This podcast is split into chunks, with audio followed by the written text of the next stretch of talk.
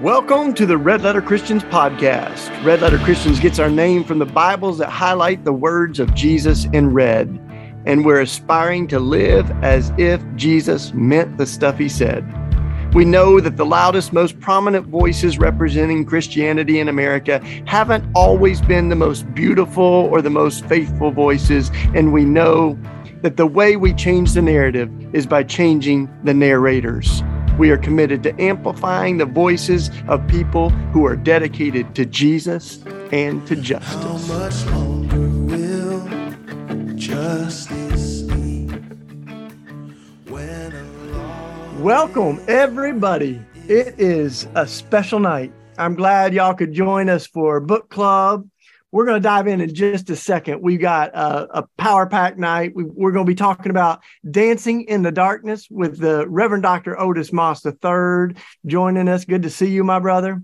It's wonderful to be here and great to see you all. And uh, as folks kind of start tuning in, I know some of y'all are listening to this broadcast afterwards. Some of y'all are joining live from different parts of the world. Uh, we've been reading this together this month, and uh, just a few things on the horizon. Oh, by the way, my co-host tonight. Oh yeah. my incredible wife, Katie Jo, who loves Dr. Moss and has heard him preach many times. And we've been reading this book together.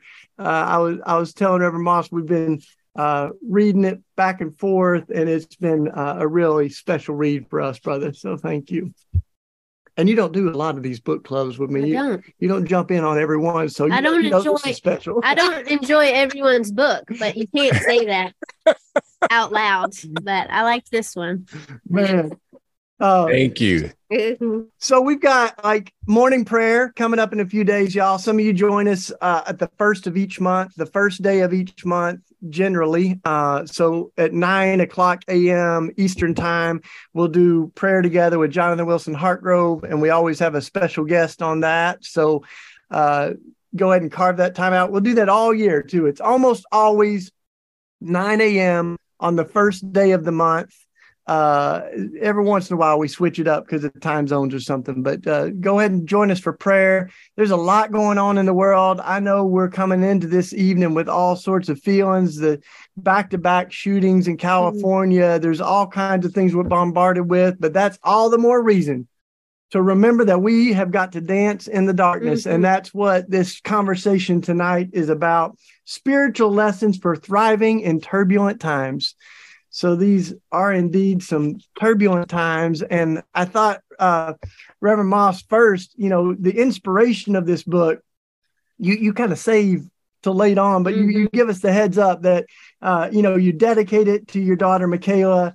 You talk about where the title came from. So I thought we might as well just start out with that, right, brother? Where, where you got this uh, idea of dancing in the darkness? Is certainly, certainly love to start off there. And again, I, I just want to say thank you to to both of you and and the work that you all do. I mean, I admire uh, the ministry, the partnership, uh, the way that you all get into holy mischief all across this land, and it's just such a blessing to to have this opportunity to to to be with you all this this evening.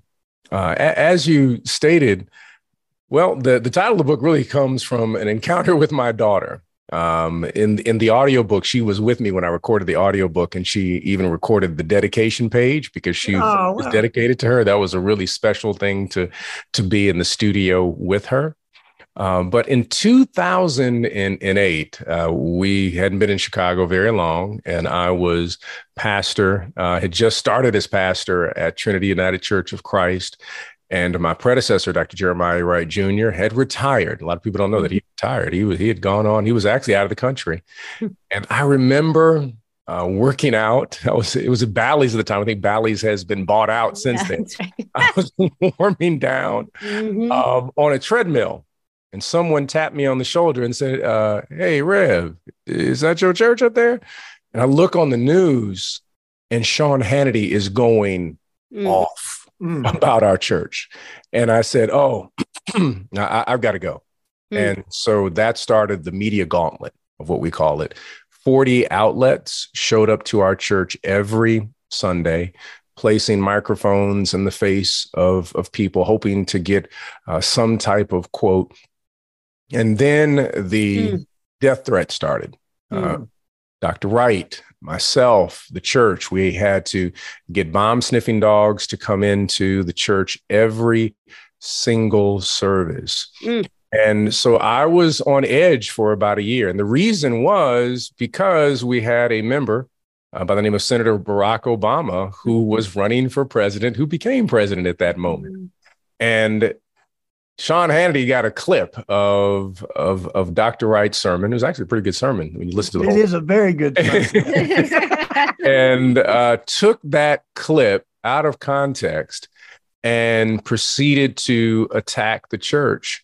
Mm. Uh, proceeded to attack uh, the the black church tradition. Proceeded to uh, attack uh, the Obama family and say that you know anybody who would be a part mm-hmm. of such a church uh, obviously is unpatriotic.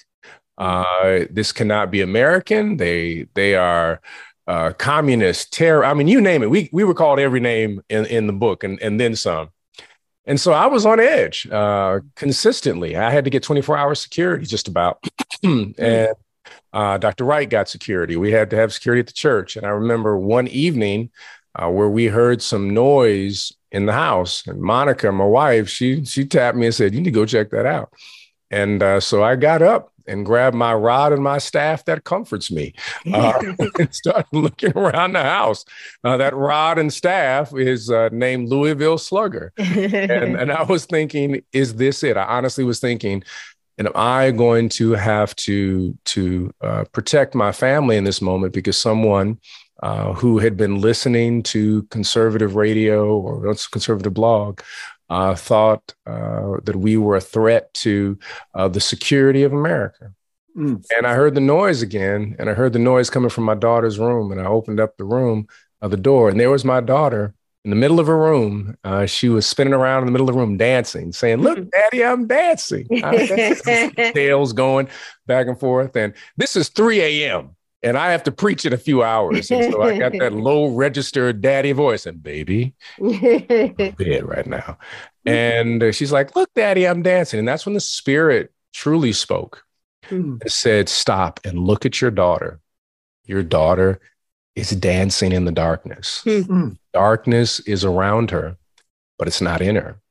Mm-hmm. And at that moment, I scrapped my sermon, ran down to my study, and started just writing uh, what was coming out of my spirit in that moment. And the sun came up, put on my clothes. I went to church. I climbed in the pulpit and I said to, to the community that we are called to dance in the darkness. Mm-hmm. Dance with joy, dance with love, dance with justice. Uh, that if we are to transform this American democracy, we must learn how to dance uh, in this darkness and in this dark moment. And just as scripture says that God will turn your mourning into That's dance, Hmm. Uh, never forget that it is not that the sun has forsaken us, but the earth has simply turned. And if you dance long enough, joy will come in the morning and hmm. you witness the light again. Hmm. And, and, that's really the origin uh, of of the title is that my daughter Michaela, who's now a freshman at Mercer University in Macon, you know, so shout out to Michaela, uh, yeah. is the one who who taught me about the the power of dancing in the darkness. Mm so good. And you give you give a lot of other images too kind of inspired by that. I remember the uh, was it uh, reverend sammy billy kyles that you talk about the the boy seeing the man punching through the darkness you know? So all these mm-hmm. great images jazz comics we're going to talk about it. Um, katie's a little bit more hip than i am so i had to get a refresher on some of my comics reverend moss but oh yeah. Were you going into that one? No, go ahead. No, go ahead. Oh i was going to ask about your your um kind of combination of justice and love. Mm. Uh, because you you do talk about that early on. Um, you you you give. I didn't know the story of the Howard Thurman story. Hmm. Um, when he's at the train station as a boy, and that man buys or rebuys his his ticket. Right. It's a beautiful story. Mm. Um, but you're talking about um what justice could have looked like in that situation just justice and then what just love would have looked like. But when the two are combined, um, what evolves out of that? So, could, I was going to do one of your quotes like justice without love can become ruthless. An eye for an eye. That kind of just justice risks continuing the cycle of hatred and reprisal that can tear down a community. Justice without love destroys. Mm. It was the combination of love and justice that set young Howard Thurman his future student Martin Luther King Jr. and the American Civil Rights Movement on a path towards a light. So I was wondering if you could talk a little bit about those two together because I I've never thought about it that way. I've never thought about. I mean, I've thought about them, but I've never thought of one not having the other, and that was like mind blowing. So if oh, you could talk I, about that. Yes, yeah, I, I really appreciate that because the the idea of love and justice is what what what haunts the book is is the undergirding of of, of these lessons that we attempt to tell. Love without justice is nothing but sentimentality. Mm. justice without love as you already read can become legalism become brutality. But love and justice when they're married together I like to say they walk down the aisle, they get married, and then they produce these two wonderful children named Transformation and Liberation. Uh, that true love. And in America, we don't know this kind of love. We, we know sentimentality. Mm-hmm. Uh, in America, we know justice as a doctrine and something that is, is legalistic. Uh, but in the ancient tradition and all these other traditions in the world, love has to be connected to justice, and justice has to be connected with love. Mm-hmm. Um, the Bemba uh, community, ethnic group, tribe in, in Southern Africa, they believe that when someone does something wrong, you put them in a circle. Mm. Elders and the young people get around them and they don't tell you what you did wrong. They just mm. keep telling you why you're a gift from God. Wow. And to the point where you begin to break down and cry and realize that to be restored back to the community is not just knowing your wrongs, but knowing you are a gift. Mm. And they mm. spend hours upon hours every day until the child or young person breaks down and realizes, I am a gift, weeping, saying I am a gift, and it creates this humility. That's restoration. And, and in America, we don't we don't we don't connect with this idea. Right. Yeah, uh, yeah. And I think that we have to relearn. Imagine if we if we had love and justice when we thought through policy. Mm-hmm. Um, we, we, you couldn't have three strikes, you're out. We would raise questions about how do we restore people if we had love and justice, you don't just expel children from school. Mm-hmm. You would talk about how can we educate them and how can they be restored so they can fully flourish because love is always whispering in the ear of justice and justice is always mm-hmm. whispering in the ear of love of how, how do we uh, allow someone to to operate at their full capacity and and and that's the beauty of when we we we walk with these two things together. And that's what Jesus was always walking with this idea of agape that is a, a just love, a love that is rooted in this idea. Mm. So good. And when we were when we were just you know down in uh, Atlanta with the King Center, and I remember Reverend Barber, you know, was quoting uh, that uh, King quote, power without love is reckless and abusive, and love without power is sentimental and anemic. Mm. Exactly what you're saying. You've got a lot of King, you know, in your writing. And I, you know, it's it's interesting how we kind of stand on the shoulders of so many others and seeing, you know, at the King Center, the Gandhi room and how much Gandhi, Mahatma Gandhi meant to King and shaped a lot of his ideas about nonviolence and forgiveness. And I was thinking, uh, you know, related to justice, you you write about forgiveness as well. And uh, Reverend Sharon Risher is listening in today. Oh yeah, yeah. Reverend Sharon's listen. Oh, go ahead. we we got to step in your dad's feet at the King Center. Oh, you did. his his feet are on the sidewalk. They're like implanted in there. Yeah, we, like, we stood right there and uh, and yeah. gave thanks yeah. for you and your dad, your family. Oh, that that yeah. is so wonderful! I can't wait to pass that on uh, on to Papa. It's such an honor that they would put him in the the, the civil rights. Um, it was amazing. Walk yeah. of walk of struggle. Uh, yeah, so beautiful. Mm-hmm. Sorry, so no, I was just thinking to Reverend Risher though, because she's listening in tonight, and uh, I don't know if you. Uh, well, I think we were all together at the Wild Goose and maybe oh, yeah. a couple other places, but you know, it was her mother, Ethel Lance, uh, that was killed yes. uh, by you know in in uh, Emanuel AME. Her uh, two cousins, her family was killed, and you talk about that forgiveness, and it, it's interesting because I've I've heard Reverend Sharon talk about how stunned she was at how quickly her sister uh, mm. offered that forgiveness. You know? And and Reverend Risher talks. I mean, her book we we studied it and did it as one of our books of the month too. Um, and she talks about how forgiveness is is such a process and it takes different people different amounts of mm. time and you don't want to cheapen uh, mm-hmm. forgiveness you know and and and accountability and uh, what repentance really looks like. So she's she said one of the same things that you said in your book, which is that the idea that you forgive and forget uh, is a terrible idea because mm. you forget, you forgive, but you remember, and you still have the right. scars and the memories. Right. So say you know say a little bit more because you write so powerfully about forgiveness. It seems like it's kind of related to justice you know? it, it is. It's, it's, a part of it. And and america has a real a challenge with forgiveness because it doesn't know what it is. It's talking about absolution without any accountability or responsibility. Uh, that we want after someone commits an act of terror it's like oh forgive forget. No. Uh, within this idea of black spirituality when you're talking about forgiveness it is more of an ancient form of forgiveness meaning you're not going to have power, nor are you going to plant weeds in my soul. That's what I'm mm. talking about. When I say I forgive, I release you from having power over me. But that does not also that does not mean that in any way that there's not going to be any accountability. Mm. Um, it means that I am going to begin to grieve prophetically. How can I change this world? How can I make a a shift? America like wants absolution you know, mm. uh, uh, an act that is horrific, uh, have absolution and let's move on. Or it wants to sequester the act. And that's what mm-hmm. happened with Dylann Roof. To mm-hmm. act is everybody's like well, on board. You know, Dylann Roof committed this act. But we need to talk about uh, the system that created Dylann Roof. We need to talk about the poison that he ingested the nutrition that he was fed by uh, this antebellum Confederate mythology uh, mm-hmm. that runs rampant, uh, that we call white supremacy, that he had been drinking. And America doesn't want to deal with that.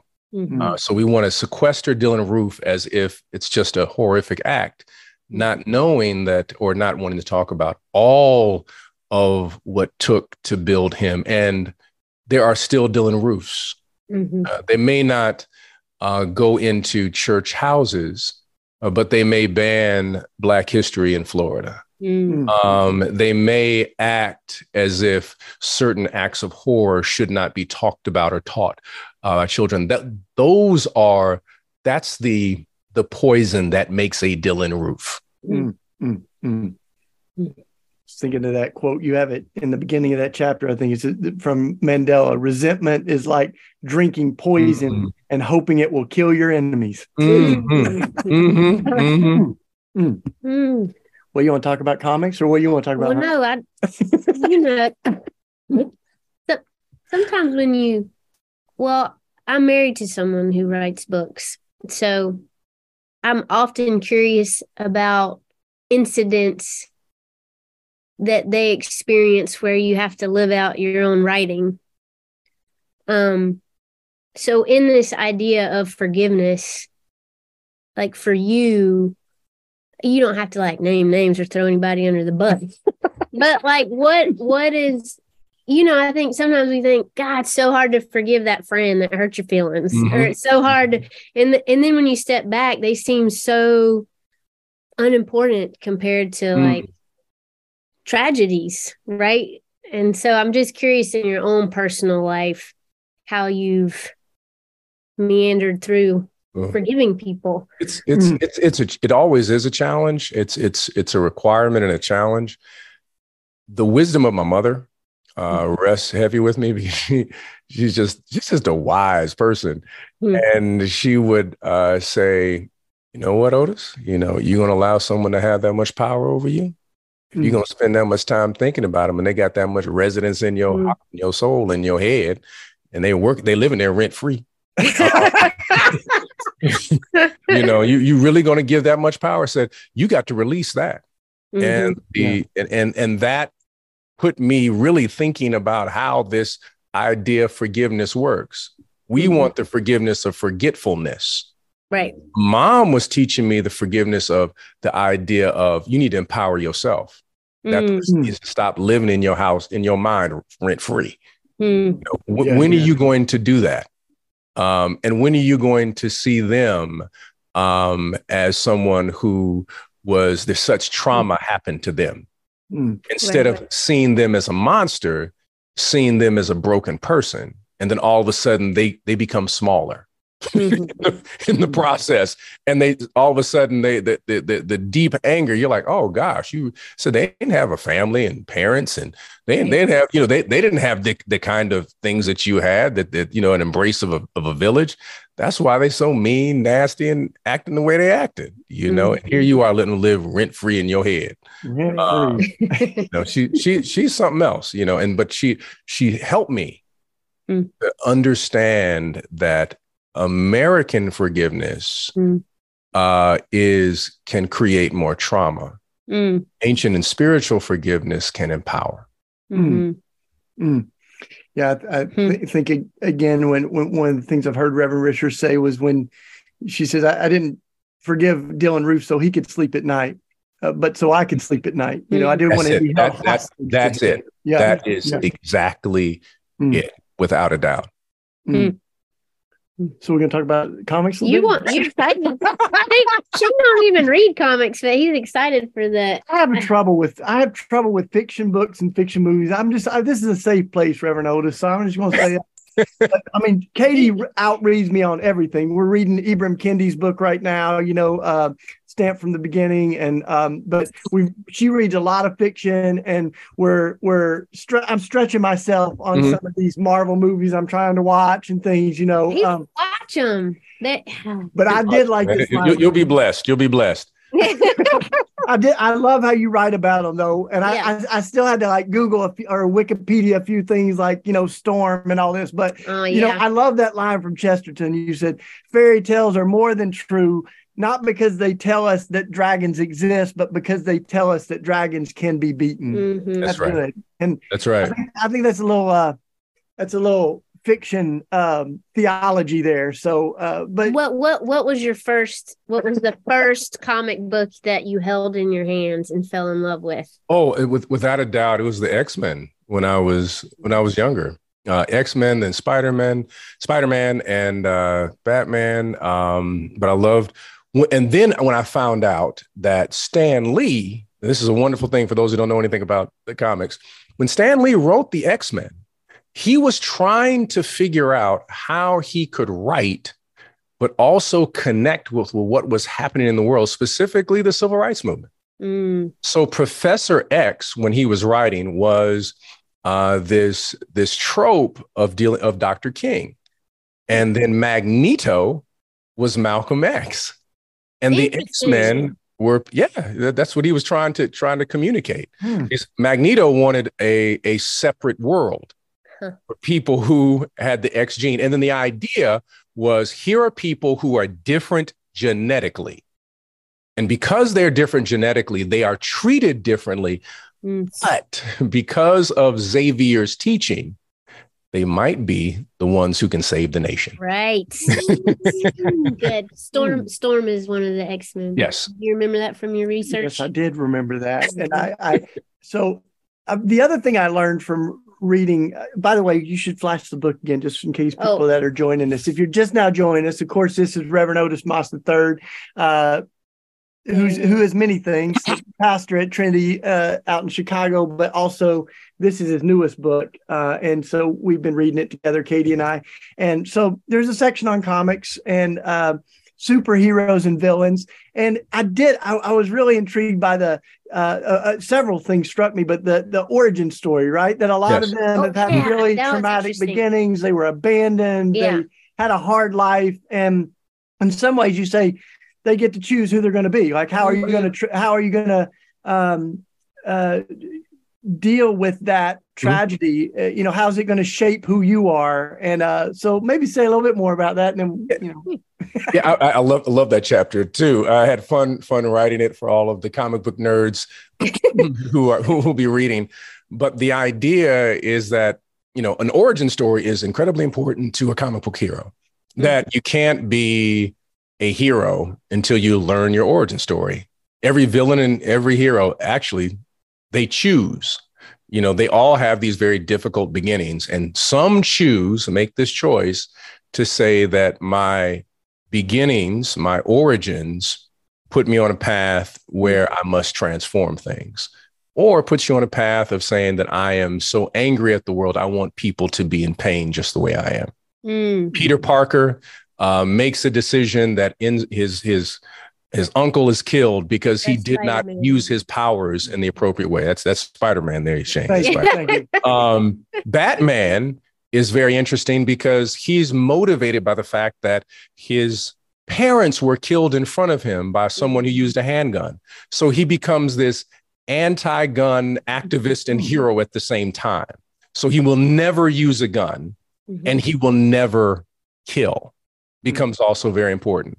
But he believes in, you know, he believes in retribution too. That's a whole other thing about Batman. yeah. um, but then you have the, the, the whole X narrative and Black Panther and um, I mean, Rick Grimes from Walking Dead is one of the fascinating because he has no superpowers. His superpowers uh, literally is the fact that he just believes that there can be um, a civil society in the midst of a dystopian world. That that's that's all he's trying to do. Can we bring some degree of humanity, love, and caring? And he's trying to do it for his family until he realizes, I want to do this uh, for for the remnants of humanity. Mm-hmm. So you take these ideas of an origin story, and I talk about Dr. King. Uh, mm-hmm. That before Dr. King becomes the Dr. King that we know about, his origin story is on Auburn Avenue. I spoke uh, the other day and uh, for a King celebration, and I said that many people lift up Boston and Crozer and all of these spaces where Dr. King developed, but it's really Auburn Avenue. He steps out from his mm-hmm. house. On one side of the street are middle class homes, doctors, lawyers, mm-hmm. preachers. On the other side of the same street are shotgun homes mm-hmm. where you have you have people who are domestics and people who are struggling. He turns left. He's walking to his father's church. Before he gets to that church, he passes by the Harbar Brooks funeral home that's owned by a black woman, the only black woman who owns a funeral home in the state of Georgia. So he sees a woman breaking patriarchy at the mm-hmm. age of 12, and it's part of his origin story. He then walks past the Atlanta Daily World, the only daily black newspaper that lifts up lynching and the power of mm-hmm. historically black colleges. Then he passes by WERD, the word radio, a radio station that is lifting up positive things that are happening in the African American community all across Atlanta. He passes by the Atlanta Life Insurance Company that insures and provides money for the freedom movement.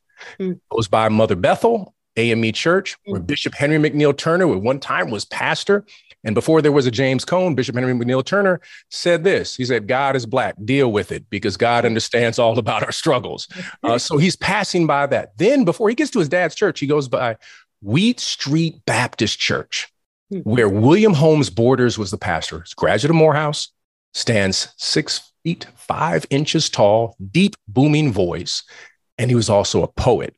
And when he would close a message, he had a poem probably everybody listening probably has heard it, but didn't know it was him because it was remixed by a person by the name of Jesse Jackson. Mm-hmm. But go, I am somebody. I am Langston Hughes and a poet. I am an aviator in Bessie Armstrong. I'm a musician in Duke Ellington. I am somebody. I'm beautifully, fearfully, wonderfully made. Dr. King used to sneak into that balcony at age 12. Then he went to his father's church. And then he had to get on a trolley. And I love the way my father says it. He said he got on a trolley to go to Morehouse. He had to sit in the back. He said, but because he had all of this somebodyness, his body was in the back but his mind was in the front.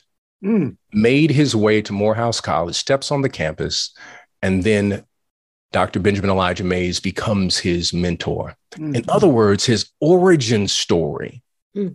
that all of that somebodyness was poured into him, that the hero that he becomes spiritually for us later begins on this small little street mm. of Black people in the fourth ward of Atlanta known as Sweet Auburn. Mm-hmm.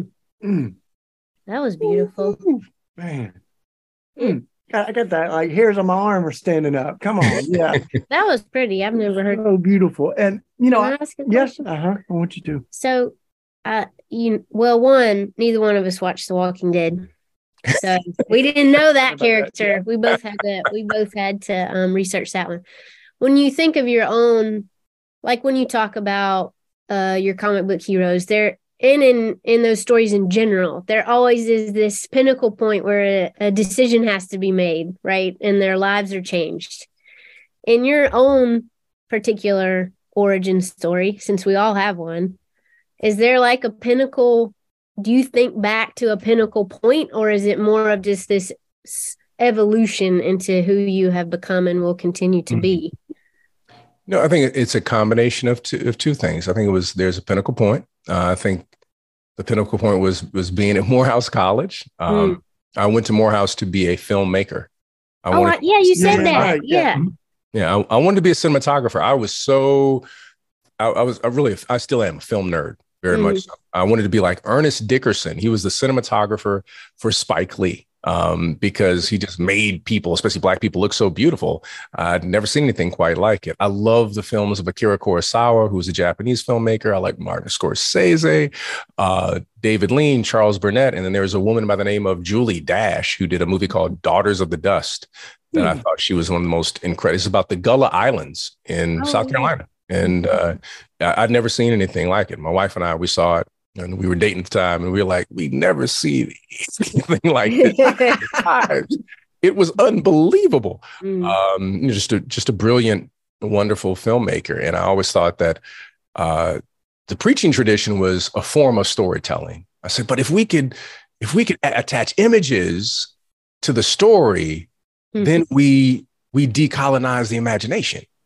So I saw I saw that filmmakers had this power to decolonize imagination, just as preachers do, just as writers do, as poets do.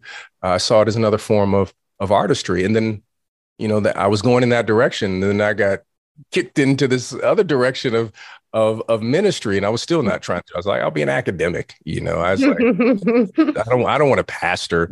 I had too much great respect for for passion. It's like there's no way that I could do what I'd seen my father do and other people. There's there's just absolutely no way because mm-hmm. I considered I consider my dad the, just the greatest preacher I've ever heard in my life. Um, and uh, he's he lives it. He in every way he's an embodiment. He lives a sermon versus just preaching one, and mm-hmm. deeply genuine and and loving and caring. And uh, his storytelling ability is on par with uh, some of the greatest storytellers I think in history. I mean, he can, he can do things that it's just it's it's just unbelievable what he can do, and so simple, so just subtle, hmm. and takes his seat and he's done. Then everybody's passed out, you know, all over the slain in the spirit.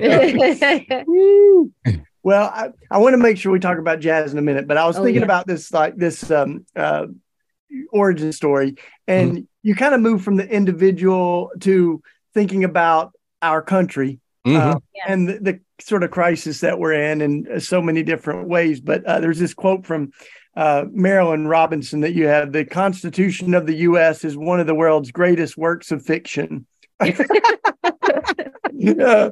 And uh, so, but you know, you you sort of invite us to think of reworking the origin story of America. Um, you know, I think of that great line, America could be, right? You know, and, and but, yeah. but, um, it's, it's, it's e- easy for me to think an individual can choose that. But when, when, you know, a large chunk of our country is, is even ignoring some of the true origins of our country, it's mm. hard to think, how are we all going to share the same narrative, you know? Mm. Uh, so maybe say a little bit more about how you, where you find the hope that we can rework this story of America.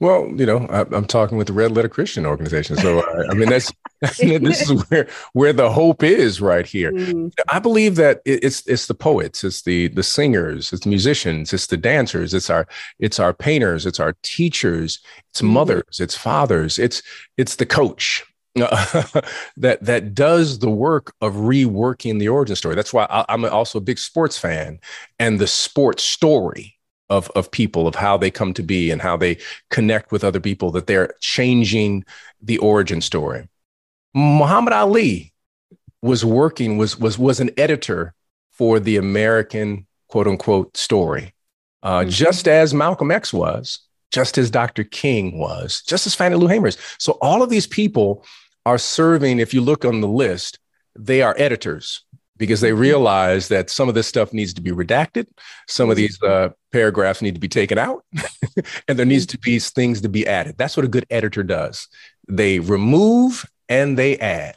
Mm. And each of us has the ability, when a policy is destructive, we serve as editors to redact. Mm. Um, and when there are ideas that that can allow us to flourish, there are mm. paragraphs that we must add. Du Bois calls it "We are the yet to be mm. United States of America," mm. and, and that's where we are. It, America is a myth; it's an idea. It is something that is is yet to be born. Mm. That is is is yearning to be born, and when people are marginalized, um, when they are silent, when they are placed in the corner and the full story is not told, then we end up living a lie and a myth that becomes destructive to everyone. Mm-hmm. Yeah, um, I think of those, those, powerful words too. Of uh, that your words make me think of uh, you know Valerie Kaur, uh, the activist mm. lawyer who you know gives us vision of the current darkness. You know, it, yes, it kind of relates to your your you know dancing in the darkness, and she says it you know invites us to say, is this the darkness of the tomb of, of a country that's dying, or is this the darkness of the womb? And, oh yeah, uh, she she preached that thing. I, yeah, I, I mean, y'all haven't seen that, I was like, you, you are preaching Valerie on this thing right here. when I heard, I was shouting, and and the folks were shouting at the Bishop Barber's church. They they went in. That was just a beautiful, mm. beautiful image because it's the truth. Some yeah. of us want it to be a tomb moment. Mm-hmm. And for those of us who hold on to this idea of love and of hope and of justice, we said that this can be a womb, but mm-hmm. it is a, a very dangerous pregnancy. Yeah. Mm-hmm. That, that when when you are dealing with uh, something as fragile as this moment, uh, you got to have the right healthcare workers and nurses around the mother mm. uh, so that they don't lose the baby. Uh, and this is where we are. Uh, what type of healthcare providers will we be for a democracy that is yet to be birthed? Mm. So w- one of the uh, it's so powerful. One of the other images you you kind of invite us to think about is is jazz, and you, you are you're known as the Blue Notes preacher. Mm. You got uh you you, you got uh my wife is also but I mean, she knows every genre of music. Our our our friend Leroy Barber challenged her to a lip sync contest. She shredded him. I, I, know you might be listening, Leroy. I mean, like so much. So, which song was it that you did that? That we got a note, uh, Reverend O's. We got we got a note from the estate oh, of uh, Bill Withers. Bill Withers. Her lip sync was so good it was starting to go viral, and they had wow. to remove it. They made us remove it. Come on. I'm, Bill Withers, by the way, is like one of the greatest songwriters. And ever. people. Did you watch Still Bill? Oh, so, so, my wife absolutely adores Bill Withers because of that documentary. I mean, she's just like, I love him so much. I know. you love him even more. You're like the man gave up so much just to be a family man. Just just to raise his child. Oh, it's just like, uh-huh. oh man. He's amazing. So I use Bill Withers in my preaching class. Do you really? We teach Grandma's Hands, his song oh. Grandma's Hands, oh, yeah.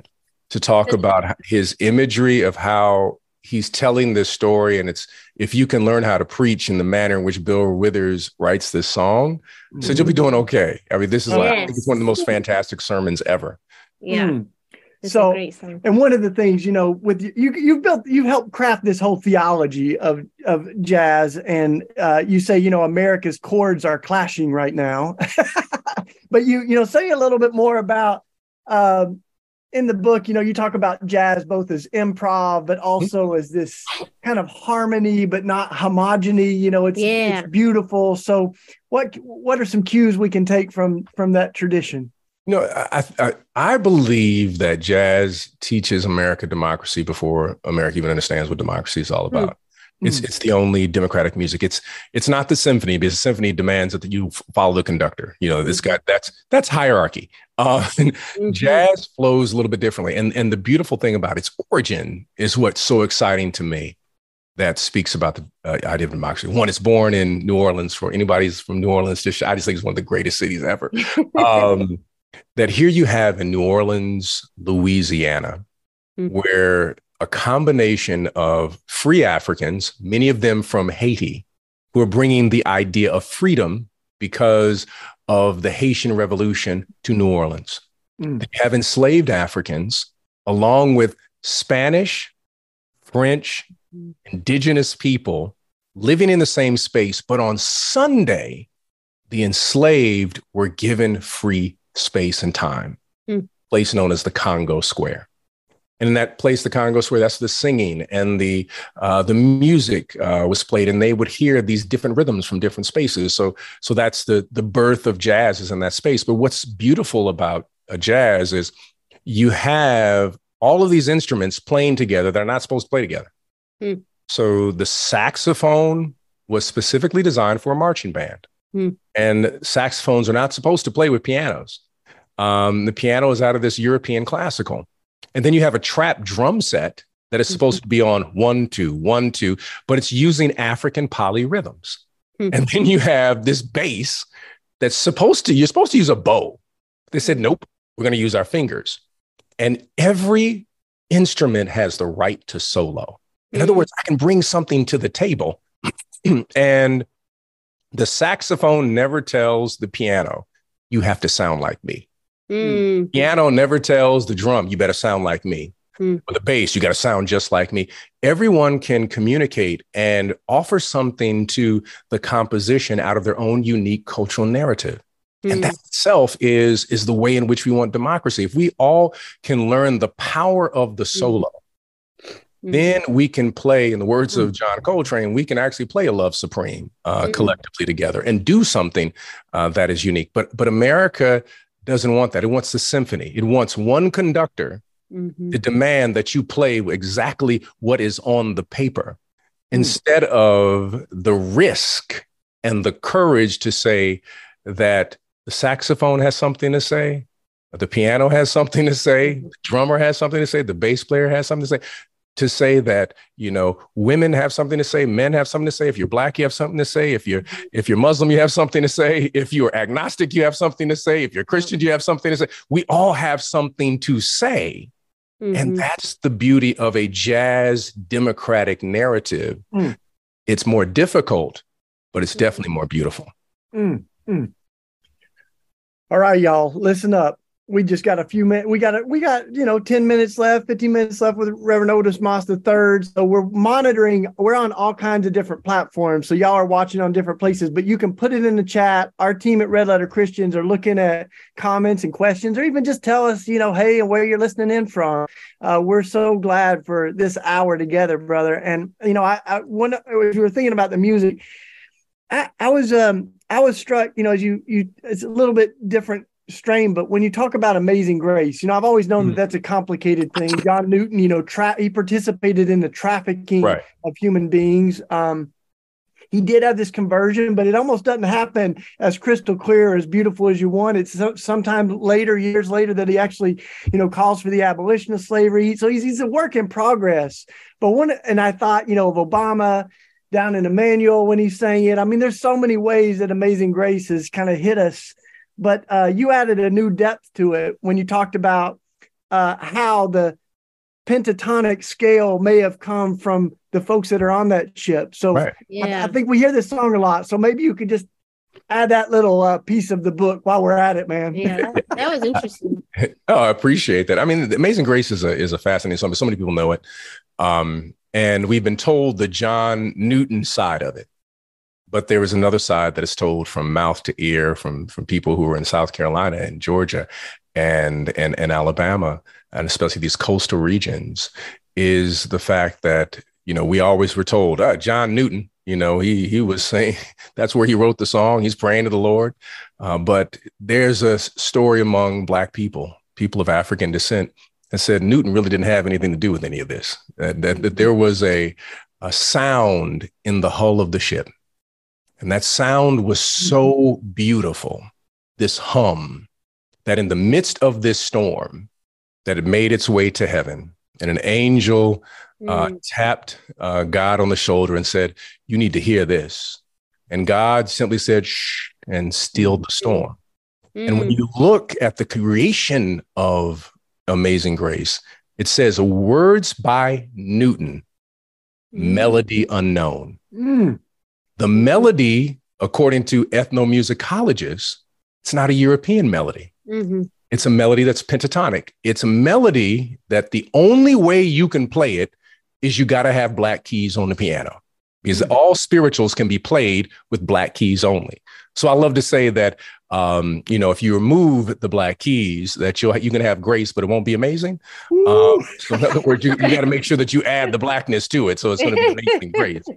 Hmm. Um, and so the song, in many ways, is the merging of two traditions: African melody and humming. Because the way Amazing Grace does not sound like other hymns you've heard. Listen to the melody. It's not a European melody. It's a melody that fits more in line with African American spirituals. Mm. It fits those, it fits that melody. And so here we have an African melody mm. with European text. Mm. And we all sing it and all know it. It is the most mm-hmm. popular song in America mm. because it merges two communities that essentially were sequestered in ways that they were never to play with each other. But something happened with the music. Mm. Pretty. Hmm. Well, you got you got. I don't want to cut you off. You got any other questions? I was, was going to ask him to share a little bit about the uh, that story with the Westboro Baptist Church is so powerful. Can we ask him a little bit about that? Yeah. I was thinking, you know, when Dr. King says, um, that no matter how much you hate us, you you you can't keep us from loving you. You know that mm-hmm. that you can throw us in jail, you can burn down our houses, you can threaten the lives of our children. We will still love you, but we'll, we'll wear you down by our love. And you you tell the powerful story of your congregation that responded with such hatred, mm. uh, with prayer, love, and some Pentecostal fire. yeah. and uh, so I, you know, you don't have to tell all of it. I don't want to do the spoiler alert because it's a such a powerful mm-hmm. part of the mm-hmm. book, y'all. Y'all all got you you got to read it yourself. But that story, I think, especially today, when we're seeing um, emboldened hatred mm-hmm. in so many different um, manifestations. We need the same kind of courage and faith that your community showed when Westboro showed up. Well, and creativity. Choir, yeah, yeah. Right. Oh, I appreciate that. Thank that you, thank you. You know, for, for, those who may not be familiar, Westboro, you know, I, I, you know, I hate to use the word church even with them. It just bothers me. Um, but this Westboro group of people led by mm-hmm. a lead terrorist um, uh, showed up at our church. Mm-hmm. And what they said with the signs and everything from racial epithets that were offered, these horrific things that were said about Senator Obama at the time, uh, and then about our church. It was just terrific. And of course, they're on the south side of Chicago. They were trying to um, you know, get someone to on video doing something horrific. And I said, you all really don't know where you are. Uh, but anyway, that was a whole other thing. And so when we heard that they had shown up, somebody said, there's a group out here. They are saying some of those vile things. And this is right before a service. Mm. And the choir was about to march in. And I stopped the choir and uh, because uh, really the Lord had just placed this in my spirit, saying, "I need your help right now. These mm. people are outside. They are saying the most vile things. And, you know, our elders and children and families, they're trying to get in the church. You know, we're already dealing with all these, you know, the media gauntlet. And now we got these knuckleheads out here. Mm-hmm. And so the choir in their robes hmm. marched, instead of marching in the sanctuary, they marched outside hmm. and they surrounded the Westboro church and started singing This Little Light of Mine and sang it to the glory of God so loud that their megaphones couldn't be heard. and I'll never forget that one, this lady, her name is Hattie. And Hattie stands on a good day, 5 1. Uh, on a good day. Yeah. And sing. Ooh, she can sing too. Miss. Hattie. My son just adores Miss Hattie. Mm. She's like, hey, nobody uh, sing like Miss Hattie. She, I feel like I went to Mississippi when she sings. You know, she said that. And she's standing in front of this stout guy, had to be about six two, six three, big guy, and she's just all in his face. This little light, and and to, to the point where he fell back off the, the, the edge of the sidewalk and stumbled. Hmm. And mm. they got their stuff and they went on away. Um, and then when the choir came in the church, I'm telling you, I, we, uh, you talk about a shouting good time because the choir was emboldened. They were like, "Don't you know?" I mean, mm-hmm. they came in with swag. They were like, "We just ran hate away." Yeah, they sang. They said, "You don't understand." You said, "You my my melody can mm-hmm. run hate away." I mean, they they sang melodies from heaven for real. I mean, it was mm-hmm. it was it was a beautiful moment to be mm-hmm. able to witness. Wow, mm. so good. It, um, there's a question I want to I want to ask as we we will wrap up in a second. But as I was listening to that, I thought of you know that time where we we were holding a vigil and a um, uh, a, a, really public lament, as you talk about. We were you know grieving one more life that was lost to a gun, and we um, were outside of the shooter shop, is what it was called, the gun shop right here around the corner. Um, which incidentally is now closed down and is housing for veterans. But mm. where was that? It was one of the worst gun shops in our country mm. uh, for guns sold that were used in track to crimes. And um, so we were praying outside of it, and these gun folks came. I mean, in full force, and they they posted it on the internet. Bring your guns, and we you know, we tried to take a posture of de-escalation. You know, I wish we had had the Trinity Choir there, yeah. Reverend Otis, but but we did our best. But we just started praying the Lord's Prayer. Mm. You know, and they started singing uh, "God Bless America," just belting it out over mm. the Lord's Prayer. And even to this day, as I think about it, it's one of the times where I've felt like I was encountering real demonic forces, not mm. in those people, but in that moment, that there were things happening, forces at work that are not the flesh and blood, like Ephesians mm. says, but the principalities and powers. And that this question that someone asked um, is about that. They said, "Is it just me, or does it feel like there's demonic energy everywhere right now?" Mm. So I wanted to hear, you know, you're you're mm. A pastor, you're a, you, mm-hmm. you got you got the charismatic thing going on, like. But some of us grew up with a version of spiritual warfare that was mm-hmm. weird and and not doesn't have the depth that I kind of think of it now. So I wonder what you would say to that question from YouTube. I think it was of someone talking mm-hmm. about what is the role of the demonic in all of this and how do we combat it spiritually. You know, there there is destructive uh, energy and and evil that is is is present. Uh, but we have to be careful about giving too much power to the enemy, mm. of saying that it is ever present and it is omnipresent, uh, and, and giving it the character mm. of our God. Mm. Because part of the thing that uh, that that what the enemy will do, what what what what this destructive destructive forces will do, is they will get uh, a microphone and make you think uh, two are 2000. My father tells a, a, wonderful story of a man who wanted some um, some frog legs. And uh, he said he was going to buy some. He said, No, no, you don't have to buy them. His friend said, I can get you some frog legs. They're right down over here at the river. Uh, mm-hmm. Uh, I'll make sure that when you have your party, you're gonna have you're gonna have a thousand frog legs. There, you can't you hear them? They're making a lot of noise. Mm-hmm. So the party comes. He's got all his guests. He got thousands of people, and you know, and he shows up, and the man comes in. He's with six frog legs. He said, "Man, you said I could have a thousand frog legs." He's, what happened? He said, "Well, once I got down to the river, I found out that the three sounded like three thousand. and part of the problem is with mm-hmm. social media networks, mm-hmm. with people who own uh, media conglomerates like Fox, mm-hmm. we will think that the three frogs mm. are 3,000. Mm-hmm. But there are more red letter Christians uh, there are more Trinitarians uh, from mm-hmm. Trinity United Church of Christ. Uh, there are more poor people's campaigns. Mm-hmm. There are more mothers who deeply love their children, mm-hmm. fathers who care about their boys and girls, teachers who want to see their students develop. Uh, there are mm-hmm. more of them. We just don't have the mic. Mm. Mm. Once we get the mic or repair the mics that we have, right. We will notice that the the three frogs don't have the authority and power in our world. Mm.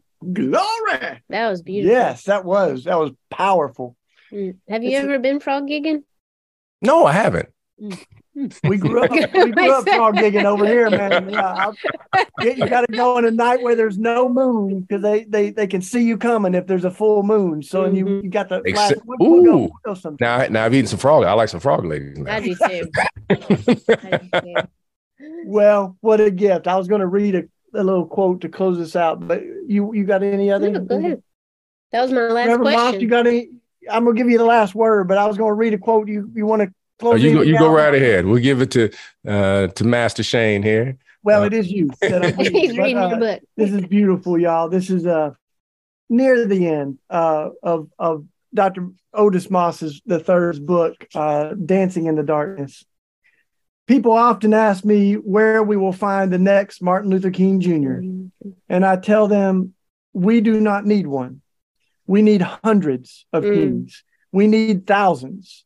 We need kings and queens. Mm. Frederick Douglass's, Robert Smalls's, uh, Anna Julia Cooper's, Ida B. Wells's, mm. W.E.B. Du Bois's, Malcolm X's, Fred Hampton's, Ella Baker's, Fannie Lou Hamer's, Toni Morrison's, Bell Hooks's, princes and princesses, warriors and priestesses, local superheroes and freedom fighters by the millions. Hmm. That was pretty. So may we stand up and dance in the darkness. Mm. Thank you for inspiring us tonight, my brother. It's always a gift to be together. Mm. It is always a joy to be with you all. Thank you so very much, and to the to the RLC community, the Red Letter uh, Red Letter Christian community. Thank you for the for the work and the witness that uh, you're providing in this world, and uh, that you all are dancing. Hmm. Yes. We're dancing. Amazing, great. So I'm gonna send us out, y'all, uh, with the this song because I wanted I wanted Reverend Moss to hear it. This is you know where you deter where you sit determines what you see too. And I was thinking as we were hearing about Amazing Grace of our brother Abu Ali, who Katie and I have been with mm. um, when he was on death row. Mm. And uh, at Riverbend Unit 2, Tennessee's death row. Thank God he's no longer facing execution, but he is still incarcerated. But he's an incredible singer, uh, Reverend Moss. And uh, he sang Amazing Grace, and we somehow top secretly captured it on the uh, the phone. And so I'm going to send us out with that.